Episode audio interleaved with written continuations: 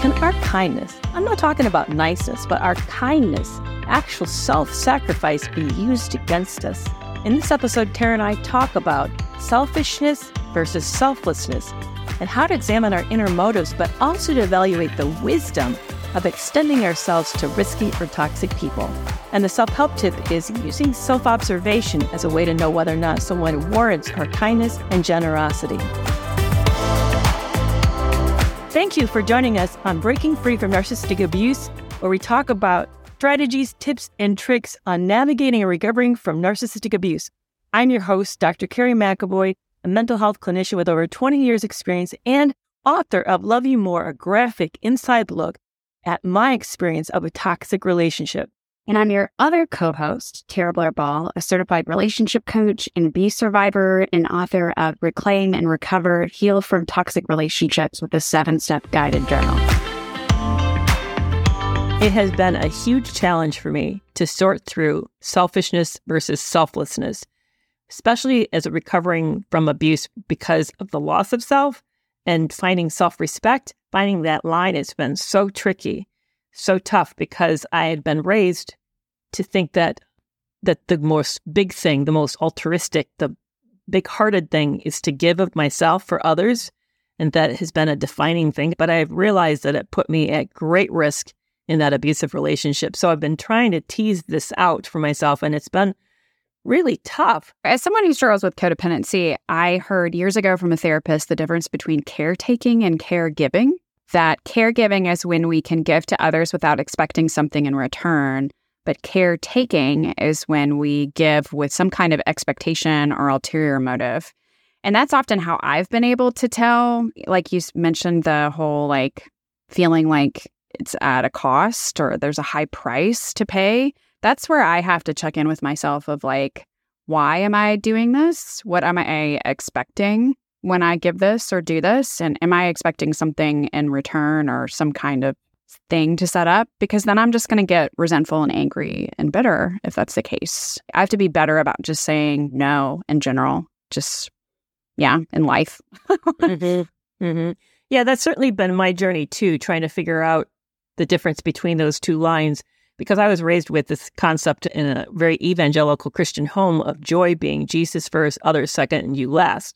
So that means every time that you put yourself first, then somehow you're knocking Jesus out of the way, which makes you a bad person. Or maybe even talk about it who's at the throne in the center of your life? Are you sitting on that throne or is God sitting on that throne? So there was a lot of indoctrination about all of that. And I'm not saying that that's all bad, but what I am saying is that it confuses the fact of what does self love look like because it makes all forms of self love then toxic or selfish anyway, at least selfish or prideful which really, really tripped me up is I felt I figured out pretty early on that doing it for selfish reasons, in other words, being kind to you, showing you niceness and generosity in order to get you to be the same back to me was a form of manipulation, actually. Mm-hmm.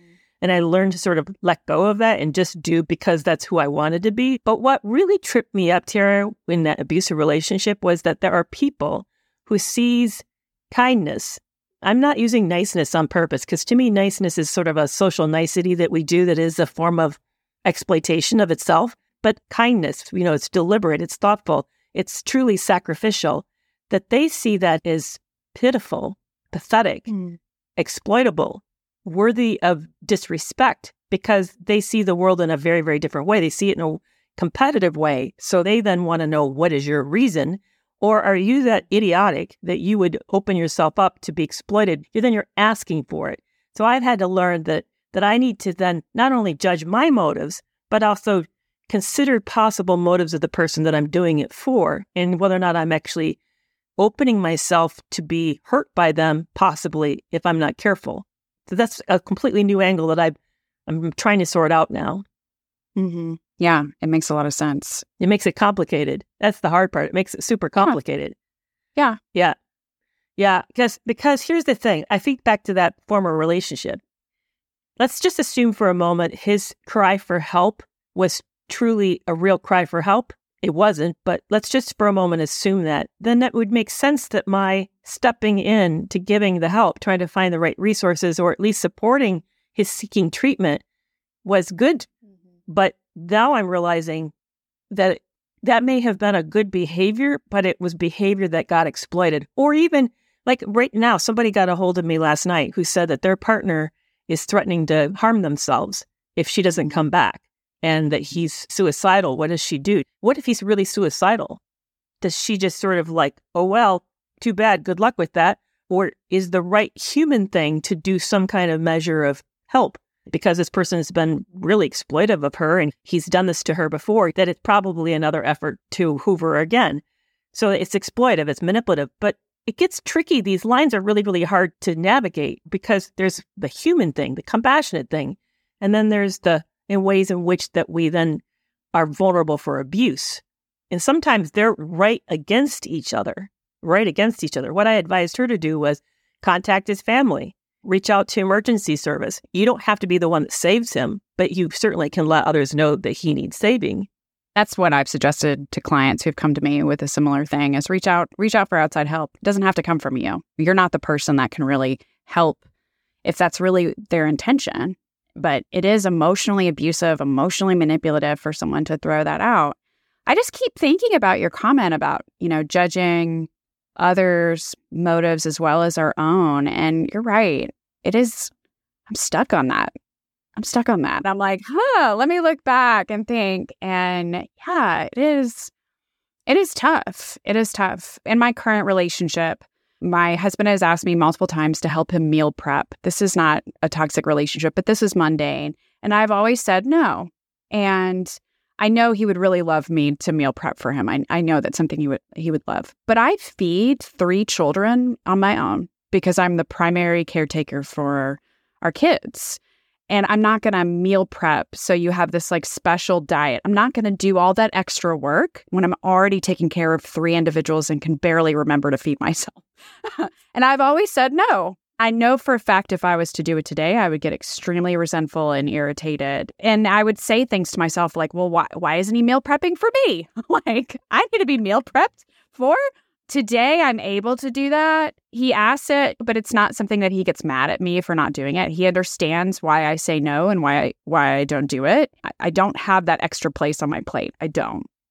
But in the past, that would always be used against me. It didn't matter this other person wouldn't take into consideration my other tactics or duties. They would just minimize it or be like, you're just staying at home with the kids. Like, you have nothing else to do, even though I was taking care of newborn infants, newborn twins. It was never good enough when I said no. It was always, there was always pushback, always that kind of thing. And I still would sometimes feel, I would feel guilted into doing stuff. And then resentful because I'd been guilted into doing something that I knew I didn't have any space for or any time. And so it's not just like, I think, judging the motives of others, but also just like being aware too of what what comes around the ask, like being guilted. I was guilted a lot in that relationship and other uh, toxic or abusive ones. I just was constantly guilted about about those things. You're making a powerful point, and that is does the person see you?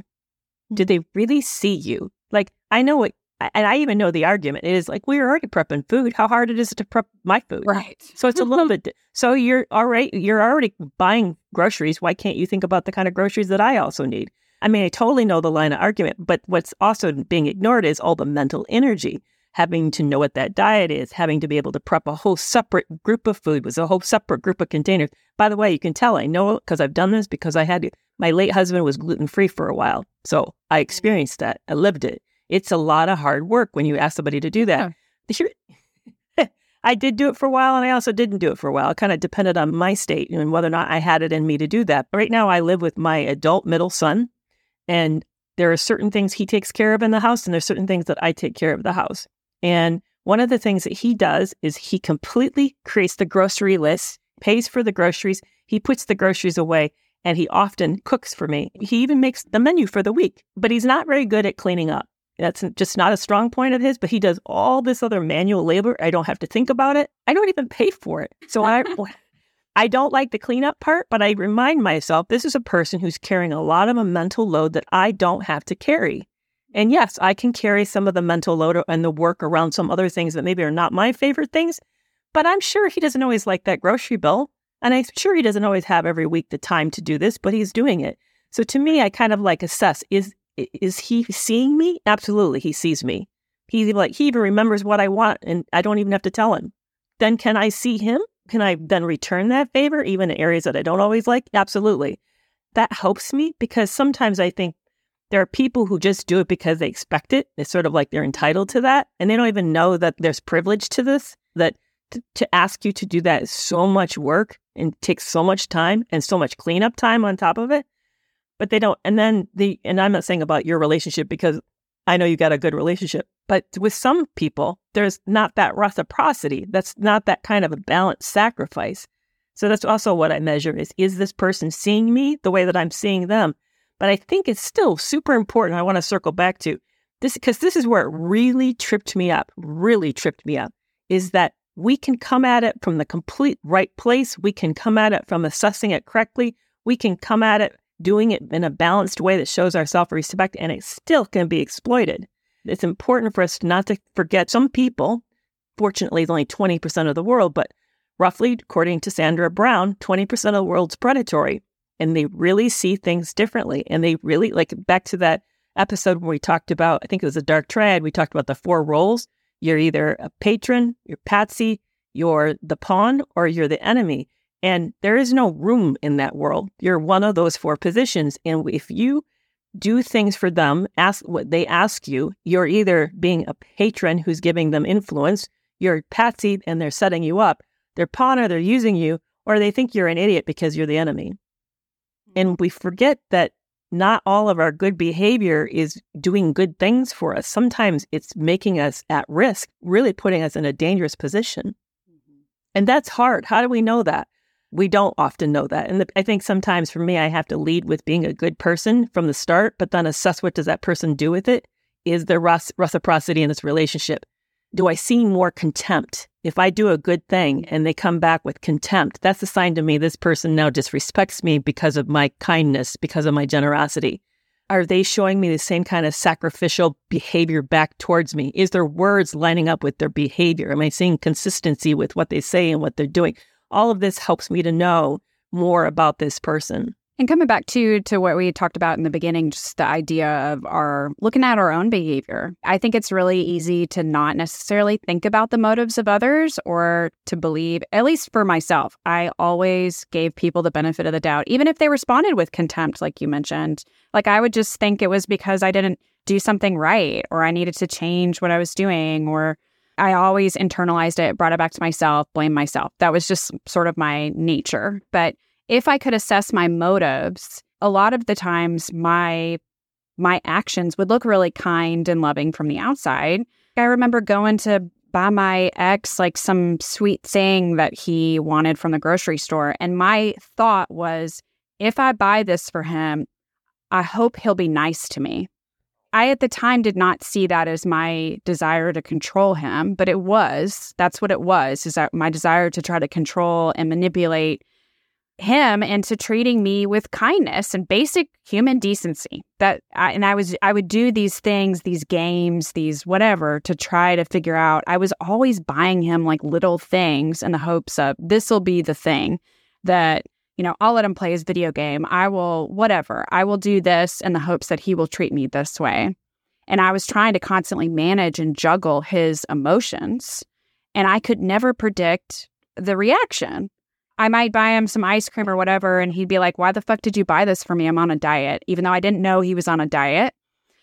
Or he'd love it, but then still ignore me or who knows? It just was so unpredictable back to that intermittent reinforcement that we talked about in the last episode. But my intentions were always with I will do this because I I want something from this.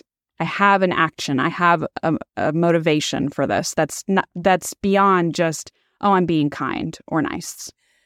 Mine was I kept thinking I could model good behavior and then they would want to be like me. Oh, you know that i would like so, like the teacher you know sort of the, right. the the wise psychologist and then like oh that's what caring behavior looks like or oh that's what generosity looks like I was like, so like, um. you know, we're talking about adult people and adult males. Come on, let's get realistic here. One of the things my ex would do is he'd take me to the Rolex store and look at his favorite watch. And I know, you know, at the time, I like, I kind of knew he was hoping I'd buy it to him as a gift. And this is a guy who, for one of the gifts that he gave me, was a regift from an affair. Oh my God. That's the kind of level of generosity was back towards me was shit, was absolute shit. And yet he would walk into a Rolex store and look at his favorite watch. And then he would say, and I, and I, of course, this is a paradoxical intervention, although I don't know if he knew that that's what it was called, but he'd say, I don't want you to buy that for me. I just like looking like, oh no, dude, this, there's ulterior motive here. You're hoping, you're hoping that I will buy it for you, but I'm not. Maybe early on in my, my college years, I definitely did nice things, hoping people would be nice back to me. But then I just started doing nice things, hope, you know, to because I wanted to be nice. And I also sometimes did nice things because I hoped that it was good, a good example. I thought that I was leading by example not realizing that I was just setting myself up for exploitation. That reminds me of something that near the end of my first marriage, when I got pregnant with the first baby, I bought an amazing trip to a college that my ex-husband had always wanted to visit. It was it's like one of those colleges where football is king and they have all these rituals and routines that are set up around football games. So I bought him this trip for us to go see this football game, go. And I mean, his it was his family's team. They'd always wanted to go visit or whatever. I bought him this trip for us to go to a football game together. And it was his dream trip that he'd always wanted to go to for his whole life. His dream trip. Okay. Now, this is the same person who, in our relationship, I had begged every single year. I love the mountains. I was like, I really would like to go to a cabin in the mountains. I would love for that. Okay. And the one time he took me to the mountains, he was terrible to me the whole time. Like I remember we got to the cabin and he was having trouble with a fishing rod and he like threw it across the room and treated me terribly and I mean like it just sucked. And when I got him this trip, we were in couples therapy. And he said in couples therapy, I'm so excited about this trip. I'm going to actually plan and set up what we're going to do. And that reminded me of that trip where he bought it but then planned nothing for it. Planned nothing for it because it wasn't for him. Yeah. Even though it was supposed to be a trip for me, a, tri- a pleasure trip and something I'd always wanted, yeah. he was only going to plan if it was for him. And that level of selfishness that at that before that, I really struggled and really struggled seeing. And that was really probably the first time I truly seen it that, wow, you're going to plan that one? I had an epiphany this week about a Bible verse. There's a verse in it that never made sense to me. It just confused me. It says, Don't throw pearls before swine. Now, you know, you could say, don't do careless things. And you think about what swine is to a Jewish tradition, and which is it's an, a meat that they don't eat. They see it unclean. So you could consider like, don't take something that's precious and then waste it on something that's that's just not even edible to you. But it hit me this week that our kindness is the pearls. And not everybody deserves the kindness. You you taking all that effort to set that vacation up was an incredible kindness. Mm-hmm. But he didn't really show the fact that he could value what you were giving him, that it was just like casting pearls before swine. It was wasted. I, I saw myself do that over and over and over in an abusive relationship. There's a couple angles that I think is really important is who do you want to be ethically? You know, that you your moral code lines up with yourself yes, it's always important that if you want to be a kind person to practice kindness. But I also think that sometimes we don't need to practice anything. Sometimes we don't need to be mean and we don't need to be kind. We can just not be involved. So I, I try to like assess this when I meet these situations, like what's really being asked for out of here? Do I have to show up? Is it, is it requiring that out of me? Am I doing it for a higher purpose or am I doing it for myself or am I, you know, what, what sort of my motivations? And that helps me then to navigate these a little less, you know, it risky, in a little less of a risky way. Yeah. I got in the habit to sort of work on this motive for myself is just matching what was given to me. Hmm. Which can feel really shitty, especially to those of us who struggle with codependency and like yeah. feeling like we have to exist with external approval and validation. For example, if someone sent me a text, I would respond and then I would wait for them to respond. I would wait if I set up these plans, set up some plans, I would wait until they set up the next set of plans before I did that. And that kind of helped me honestly like pare back the level of energy that I was giving and to really reassess some relationships, for example. Like there were some relationships that were really had become one sided. I was the only person maintaining them, that kind of thing. But I really had to check what are my motives here and what am I matching what's given to me? Is there that reciprocity that you talk about a lot? And a lot of times there wasn't necessarily. Yeah. You know? You know, it hit me when you were saying all of that is that you have been one of the most generous people that I have met that did Aww. for a stranger. I mean, you and I, our, our first, our paths crossed. You, I, I wasn't anybody to you. I was nobody. I was somebody who was just trying to get into an area that you're already doing and doing very successfully. But over and over, you would show up and be extraordinarily kind and generous to me in an undeserved way. I never deserved that. You, it was just an expression of who you are, Tara.